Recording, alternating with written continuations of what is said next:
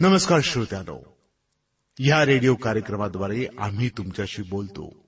तुम्ही आम्हाला पत्र पाठवता आणि आमच्याशी देखील बोलता. तुम्ही विचारलेली माहिती तुम्हाला आम्ही सांगतोच. त्यासोबतच खऱ्या देवाची ओळख करून देऊन आपला स्वर्गात जाण्याचा मार्ग सोपा देखील करतो. येशू ख्रिस्त हाच एकमेव आहे. की जो मानव होऊन या धर्तीवर आला आणि मानवाची पाप आपल्या डोक्यावर घेऊन त्याची पापापासून सुटका केली. त्याची केवढी मोठी शिकवणूक की पापाचा अभ्यर करा पाप्यांचा नाही. आपल्या कार्यक्रमाद्वारे आम्ही याबद्दल अधिक विस्तारानं सांगत आहोत. आणि त्यापूर्वी ऐका हे भावगीत.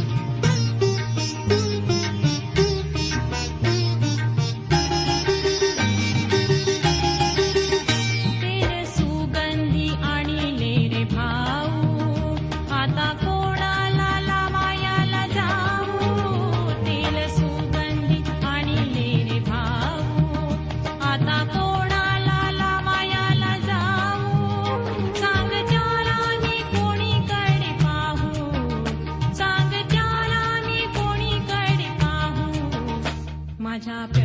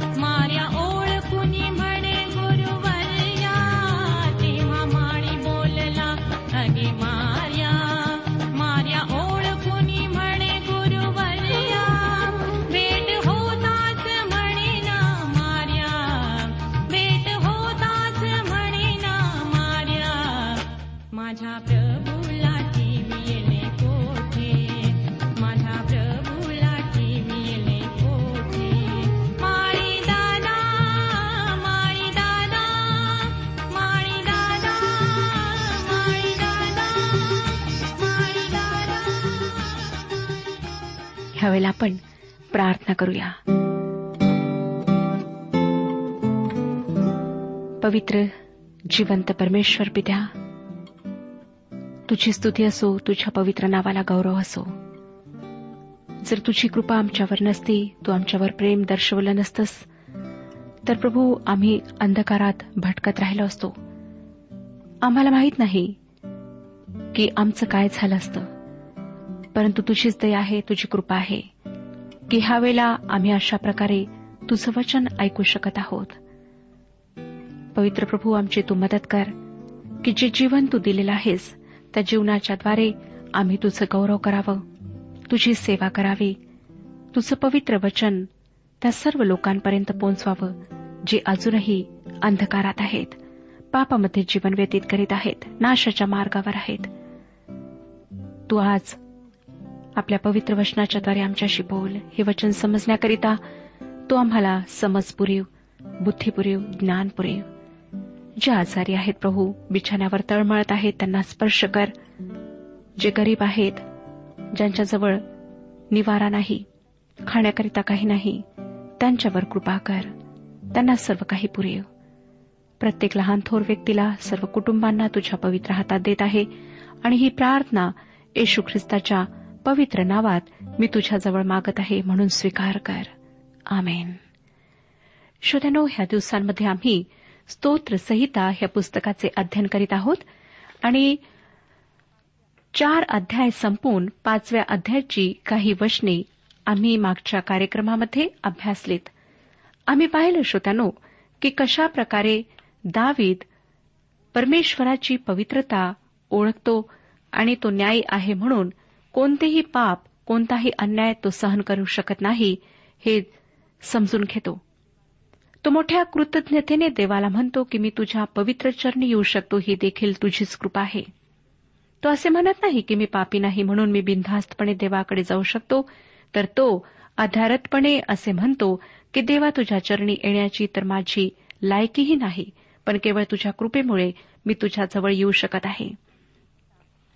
एवढी हृदयाची नम्रता आमच्या ठाई असायला हवी. दाविदाच्या या वचनांमध्ये आणखीन एक गोष्ट आम्हाला आढळते ती ही की त्याच्या आजूबाजूला दुष्टपणा व पाप असले तरी त्याचे सांत्वन देवाच्या पवित्र समक्षतेमध्ये आहे. खरोखर श्रोत्यानो आम्ही आमचे डोळे उघडे ठेवून आजूबाजूच्या जगातला अनाचार अनैतिकता भ्रष्टाचार व कुकर्मे पाहतो तेव्हा आम्हाला या जगाची किळस वाटते. पण आम्हाला येशू ख्रिस्तामध्ये एक महान आशा आहे की एक दिवस तो मोठ्या सामर्थ्याने या पृथ्वीवर येईल तेव्हा तो हे सर्व पाप व कुकर्मे निपटून टाकेल. स्तोत्रकर्त्याला देवाप्रमाणेच कुकर्माचा तिटकार आहे यावरून समजते की तो देवाच्या बाजूने आहे. देवाला या गोष्टींचा तिरस्कार आहे म्हणून हबकूक या संदेशाने हबकूकचे पुस्तक पहिला अध्याय तेराव्या वचनाच्या पहिल्या भागात म्हटले तुझे डोळे इतके पवित्र आहेत की दुष्टता तुझ्याने पाहवत नाही अनाचाराकडे दृष्टी लाववत नाही.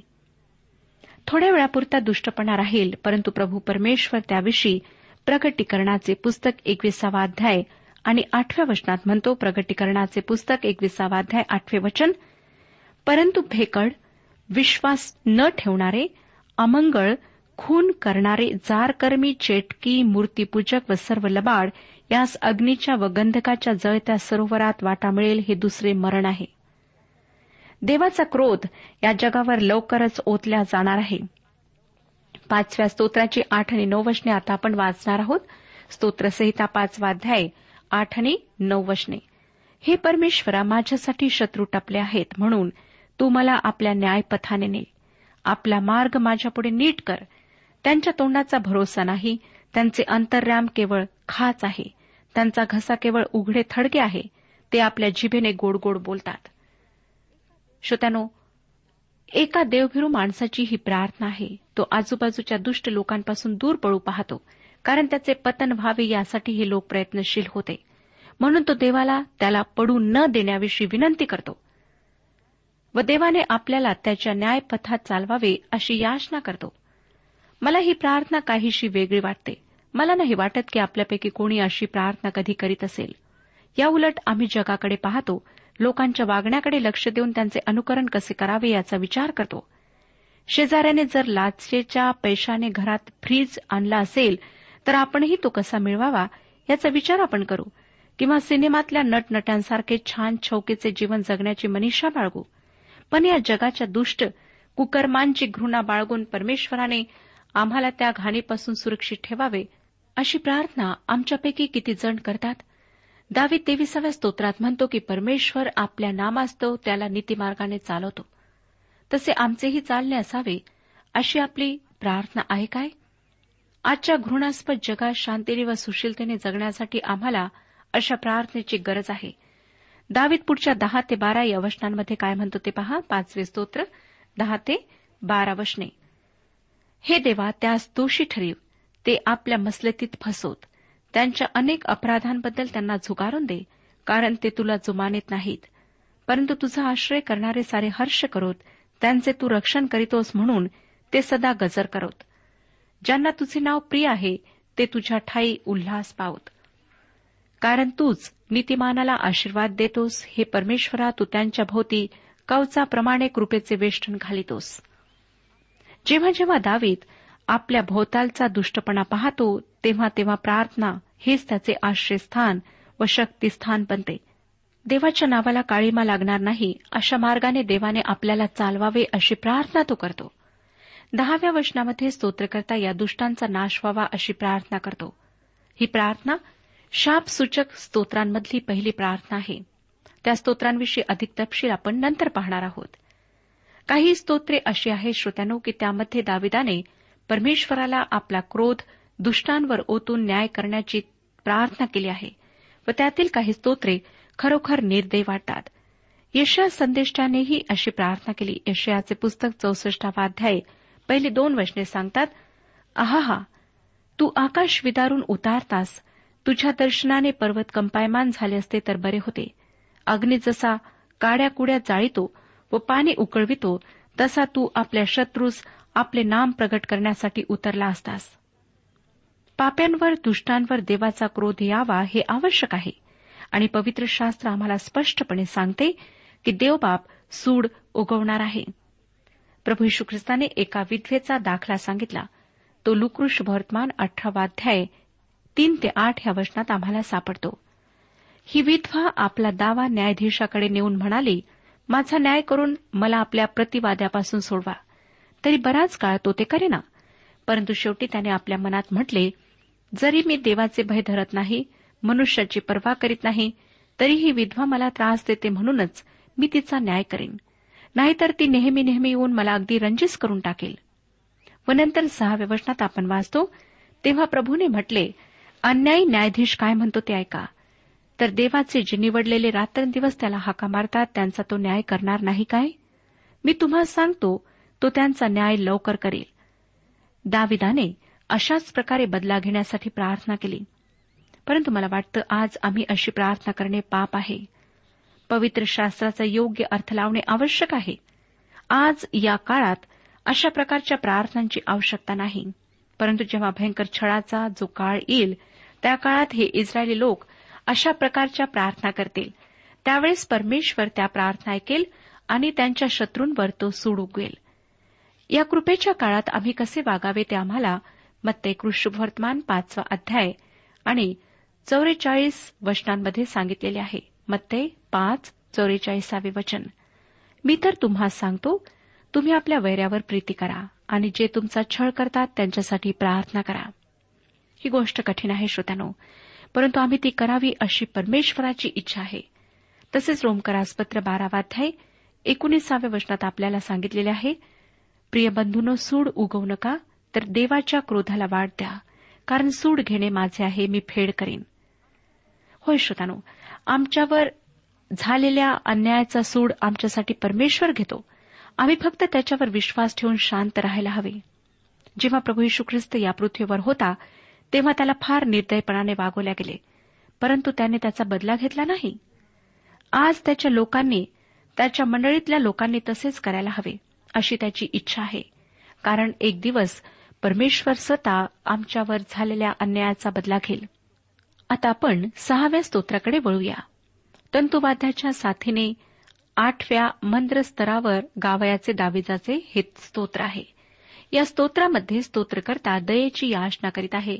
असे वाटते की या स्तोत्रकर्त्याने आपल्या आजूबाजूला नजर टाकून पाहिले तेव्हा त्याला दुष्टपणाशिवाय काहीच दिसले नाही. मग त्याने स्वतःच्या हृदयात डोकावून पाहिले तेव्हा आपणही देवासमोर परिपूर्ण ठरत नाही हे त्याच्या लक्षात आले. असं वाटतं की या आधीची स्तोत्रे सकाळ व संध्याकाळच्या प्रार्थना आहेत तर हे स्तोत्र एका भयान रात्री एका देवभक्ताने केलेली दयेची आर्त याचना आहे. पाचवे स्तोत्र शापसूचक स्तोत्र आहे तर हे पश्चतापाविषयीचे स्तोत्र आहे. या स्तोत्राची पहिली चार वचने आपण वाचूया. सहावे स्तोत्र पहिली चार वचने. हे परमेश्वरा क्रोधाने मला शासन करू नको संतापून मला शिक्षा करू नको. हे परमेश्वरा मी गळून गेलो आहे म्हणून माझ्यावर दया कर. माझी हाडे ठणकत आहेत. हे परमेश्वरा मला बरे कर. माझा जीव अगदी घाबरा झाला आहे. हे परमेश्वरा हे कोठवर चालणार? हे परमेश्वरा माझ्याकडे वळ. माझा जीव वाचीव. तू आपल्या वात्सल्यानुसार मला तार. या स्तोत्रकर्त्याला स्वतःच्या पापांची जाणीव झालेली आहे. आपल्याला पापांच्या क्षमेची पापापासून सुटका होण्याची गरज आहे हे देखील त्याला समजले आहे. श्रोत्यानो मला वाटतं ही जाणीव होणे फार महत्त्वाचे आहे. कारण जोपर्यंत आम्हाला आमच्या अपराधांची जाणीव होत नाही तोपर्यंत आम्हाला परमेश्वराकडे जाण्याची गरज भासत नाही. तोपर्यंत आम्ही स्वतःला फार पुण्यवान फार शहाणे समजतो. पण त्यावेळेस परमेश्वरासमोर आमची सत्कृत्ये घाणेरड्या चिंधीप्रमाणे आहेत हे आम्हाला समजत नाही. स्तोत्रकर्त्याला हे समजले आहे. तो पुढच्या वचनात आपली पाप कबुली देत आहे आणि तो म्हणतो सहाव्या अध्याय पाच ते सात वचने कारण वृत्तावस्थेत तुझे स्मरण कोणाला राहत नाही? अधोलोकात तुझे उपकार स्मरण कोण करणार? मी कन्हून कन्हून थकलो आहे. रोज रात्री मी आपले अंथरुण आस्वाद पोहवितो. मी आपला पलंग अश्रूंनी विरघळवितो. शोकाने माझी दृष्टी मंद झाली आहे. माझ्या सर्व शत्रूंमुळे माझे नेत्र क्षीण झाले आहेत. श्रोत्यानो असं वाटतं की अतिदुःखाच्या भाराने हा स्तोत्रकर्ता अगदी वाकून गेला आहे. त्याचे दुःख त्याला असह्य होत आहे. आणि जणू काही मरणासन्न अशी त्याची स्थिती आहे. म्हणजे फार मोठ्या निराशेने त्याला ग्रासून टाकले आहे. अशा वेळेस त्याला फक्त एकच आधार एकच आशेचा किरण आहे. आणि त्याच्याजवळ तो दयेची याचना करीत आहे. श्रोत्यानो हा आधार खुद्द परमेश्वर आहे. त्याला या दयेच्या सागराची ओळख आहे. तुमच्यावर कधी आलेल्या असल्या कठीण प्रसंगांमध्ये तुम्ही देवाकडे अशी आर्त याचना केली आहे काय? लक्षात ठेवा की आमचा देव जिवंत व खरा आहे.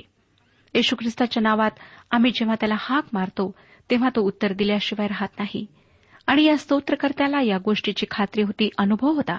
म्हणून तो आता या पुढच्या दोन वचनात काय म्हणतो ते पहा. आठ आणि नऊ वचने अहो दुष्कर्म्यांनो तुम्ही सर्व माझ्यापुढून निघून जा. कारण परमेश्वराने माझे रडणे ऐकले आहे. परमेश्वराने माझी विणवणी ऐकली आहे. परमेश्वर माझी प्रार्थना मान्य करेल. श्रोत्यानो खरोखर या माणसाच्या जिवंत व खऱ्या देवावरच्या विश्वासाने त्याला फजित केलेले नाही. देवाने आपली प्रार्थना ऐकलीच आहे असा त्याचा विश्वास आहे. केवढा मोठा दिलासा त्याच्याजवळ आहे. इब्रिलोकास लिहिलेल्या पत्राच्या पाचव्या अध्यायातील सातव्या वचनात येशू ख्रिस्ताविषयी असे म्हणण्यात आले की त्याने आपल्या देहावस्थेच्या दिवसात स्वतःला मरणापासून तारावयात जो शक्तिमान त्याच्याजवळ मोठ्या आक्रोशाने व अश्रुगाळीत प्रार्थना व विणवणी केली आणि ती त्याच्या सुभक्तीमुळे ऐकण्यात आली. या स्तोत्रातले हे चित्र येशू ख्रिस्ताचे आहे आणि आज आमचा हाच विश्वास आहे. जेव्हा आम्ही भयंकर अशा संकटात असू तेव्हा येशू ख्रिस्ताचा पिता प्रभू परमेश्वर आमचे सहाय्य करेल. तो आम्हाला स्तोत्रसहिता सेहेचाळीस अध्याय आणि दहाव्या वचनात सांगतो शांत व्हा आणि लक्षात ठेवा की मीच देव आहे. जर सर्व शक्तिमान प्रभू देव संकट समय स्वतः आमच्या प्रार्थना ऐकायला तयार आहे तर आम्ही कशाचे भय बाळगावे? कारण तो आमचं सहाय्य करणार आहे. असे हे सहावे स्तोत्र श्रोत्यानो एक सहाय्यासाठी एक दुःखाचा आक्रोश असणारे आम्ही पाहिले. आता आपण सातव्या स्तोत्राकडे वळूया. परमेश्वराने सूड उगवावा अशी तीव्र इच्छा व्यक्त करणारे हे स्तोत्र आहे. या स्तोत्राची प्रस्तावना वाचा ती अशी आहे. बन्यामिनी कुश याच्या बोलण्यामुळे दाविदाने परमेश्वराला गायलेले क्षोभ स्तोत्र. हे स्तोत्र दाविदाने मोठ्याने गायले असणार. या स्तोत्रामध्ये शेवटच्या काळात महासंकटाच्या काळात देवभिरू इस्रायली लोकांचा जो छळ होणार आहे त्यावेळेस त्यांचा आकांत त्यांचा आक्रोश जणू विदित करण्यात आला आहे. हे स्तोत्र म्हणजे पापी माणसाविरुद्ध करण्यात आलेला आकांत आहे. यामध्ये दाविदाच्या प्रार्थनेतील दृढ विश्वास व्यक्त झालेला आहे. या स्तोत्राची पहिली दोन वचने वाचूया. हे परमेश्वरा माझ्या देवा मी तुझा आश्रय केला आहे. माझ्या पाठीस लागणाऱ्या सर्वांपासून माझे रक्षण कर. मला सोडीव. नाहीतर सिंहाप्रमाणे तो मला फाडून टाकेल. मला सोडविणारा कोणी नाही म्हणून तो माझे तुकडे तुकडे करेल. श्रोत्यानो दावीद आपल्या शत्रूंपासून लपण्यासाठी परमेश्वराजवळ आश्रय मागत आहे सहाय्य मागत आहे. हा सिंहसारखा कोण आहे? सैतानाला सिंहासारखे संबोधण्यात आले आहे. पेत्राचे पहिले पत्र पाचवाध्याय आणि आठव्या वचनात तो म्हणतो पहिले पेत्र पाचवाध्याय आठवे वचन. सावध असा जागे रहा तुमचा शत्रू सैतान हा गरजणाऱ्या सिंहासारखा कोणाला गिळावे हे शोधित फिरतो. होय श्रोतानो आम्हाला सैतानाविषयी गाफील राहता कामा नये. आम्ही प्रार्थना करीत व पवित्र वचनामध्ये वाढत आत्मिकरित्या पुढे असायला हवे. परंतु त्याच वेळेस हेही लक्षात ठेवायला हवे की सैतानाला तो सिंहासारखा आहे असे म्हटलेले आहे. पण तो सिंह नाही. खरा सिंह तर प्रभू येशू ख्रिस्त आहे. प्रगटीकरणाच्या पुस्तकात त्याला यहुदा वंशाचा सिंह म्हणण्यात आले आहे.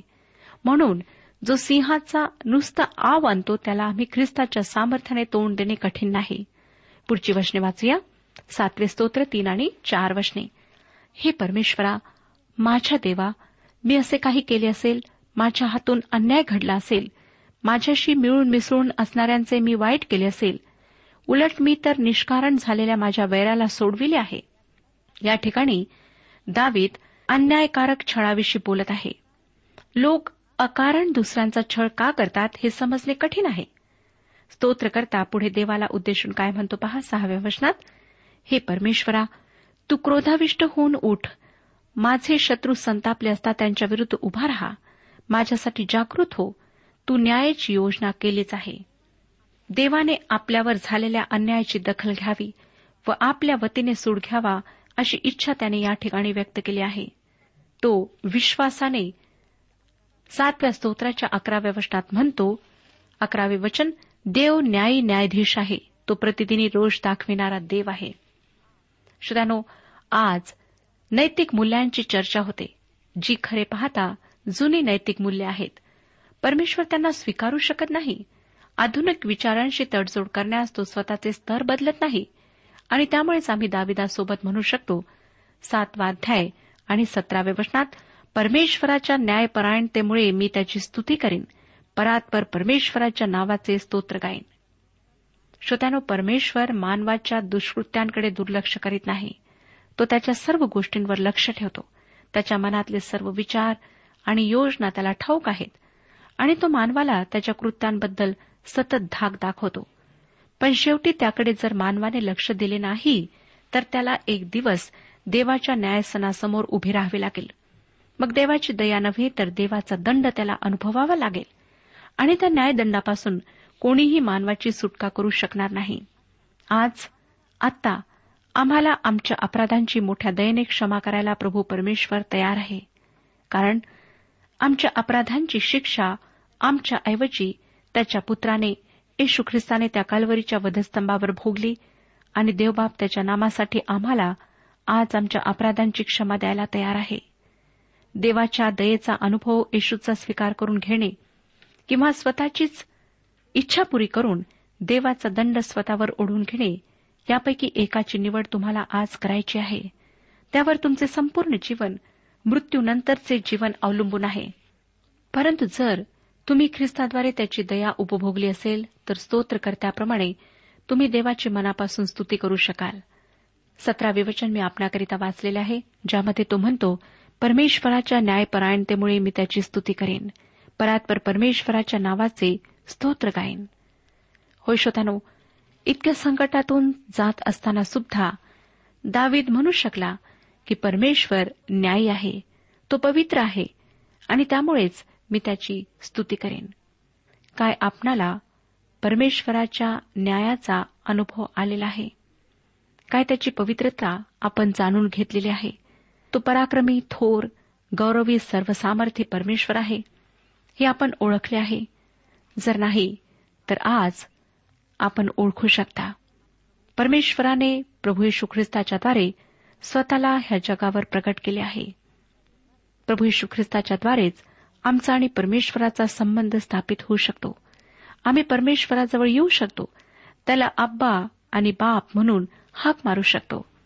होऊ शकतं श्रोत्यानो की तुम्ही प्रार्थना करणारे आहात पवित्र शास्त्र वाचणारे आहात परंतु अजून सुद्धा येशू ख्रिस्ताच्याद्वारे तुमच्या पापांची क्षमा झालेली नाही.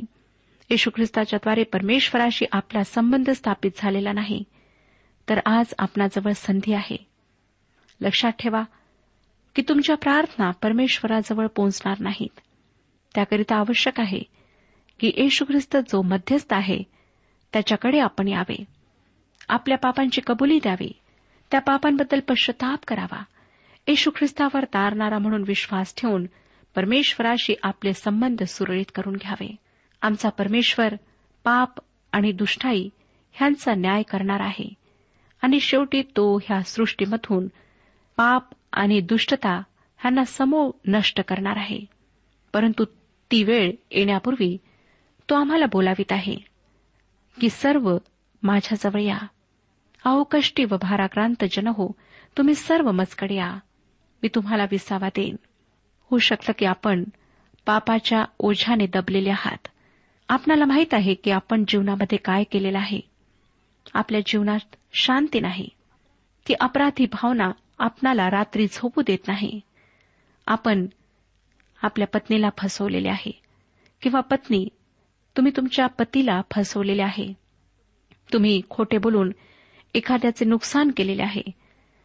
तुम्ही दुसऱ्यांना धोका दिलेला आहे. परंतु परमेश्वर आज तुमच्या सर्व पापांची क्षमा देण्याकरिता तयार आहे. त्याची फक्त हीच इच्छा आहे की आपण त्या पापांचा अंगीकार करावा पश्चाताप करावा आणि येशू ख्रिस्ताजवळ यावे. प्रभू येशू ख्रिस्ताने आपले पवित्र रक्त वधस्तंभावर तुमच्या आणि माझ्याकरिता सांडवले जेणेकरून आम्हाला त्या पापां पासून सुटका मिळावी आमची पापे त्याच्या पवित्र रक्तात धुतल्या जावीत. लक्षात ठेवा श्रोत्यानो की तुम्ही स्वतःला धोका देऊ शकता इतरांना धोका देऊ शकता परंतु परमेश्वराला धोका देऊ शकत नाही. जर आपण आज असे समजत आहात की मी काहीच वाईट केलेले नाही मी पापी नाही मी फार धर्मी आहे मी पुण्य कार्य करीत आहे तर तुम्ही स्वतःला फसवित आहात धोका देत आहात. स्वतःची कमजोरी दुर्बळता ओळखून घ्या. आपल्या जीवनातील उणीवता त्याच्यासमोर कबूल करा. त्याला म्हणा की प्रभू मी दुर्बळ आहे. माझ्यामध्ये कुठलीच योग्यता नाही चांगुलपणा नाही. तू माझ्यावर दया कर. प्रभू परमेश्वर ह्या विषयात आपले मार्गदर्शन करो आणि आपणाला आशीर्वाद देऊ आजच्या उपासना कार्यक्रमात परमेश्वराच्या जिवंत वचनातून मार्गदर्शन आपण ऐकलं. आजच्या या वचनातून आपणास काही आशीर्वाद मिळाला असेल यात काही शंका नाही. सुदैव हो, जीवनविषयक काही शंका असल्यास किंवा काही प्रश्न असल्यास किंवा काही प्रार्थना निवेदन असल्यास पत्राद्वारे आम्हास अवश्य कळवा. आम्हाला अगदी आनंदच होईल. पत्र व्यवहारासाठी आमचा पत्ता लिहून घ्यावा. कार्यक्रम उपासना पोस्ट बॉक्स क्रमांक एक शून्य दोन बेझनबाग नागपूर पिनकोड क्रमांक चार चार शून्य शून्य शून्य चार. आमचा ईमेल अॅड्रेस आहे Marathi T T B at radio eight eight two dot com. Email address पुन्हा एकदा ऐका Marathi T T B at radio eight eight two dot com. बरं तर आता इथंच थांबूया कारण आपल्या कार्यक्रमाची वेळही संपत आलेली आहे. पुन्हा आपली भेट आपल्या पुढल्या कार्यक्रमात तोपर्यंत नमस्कार.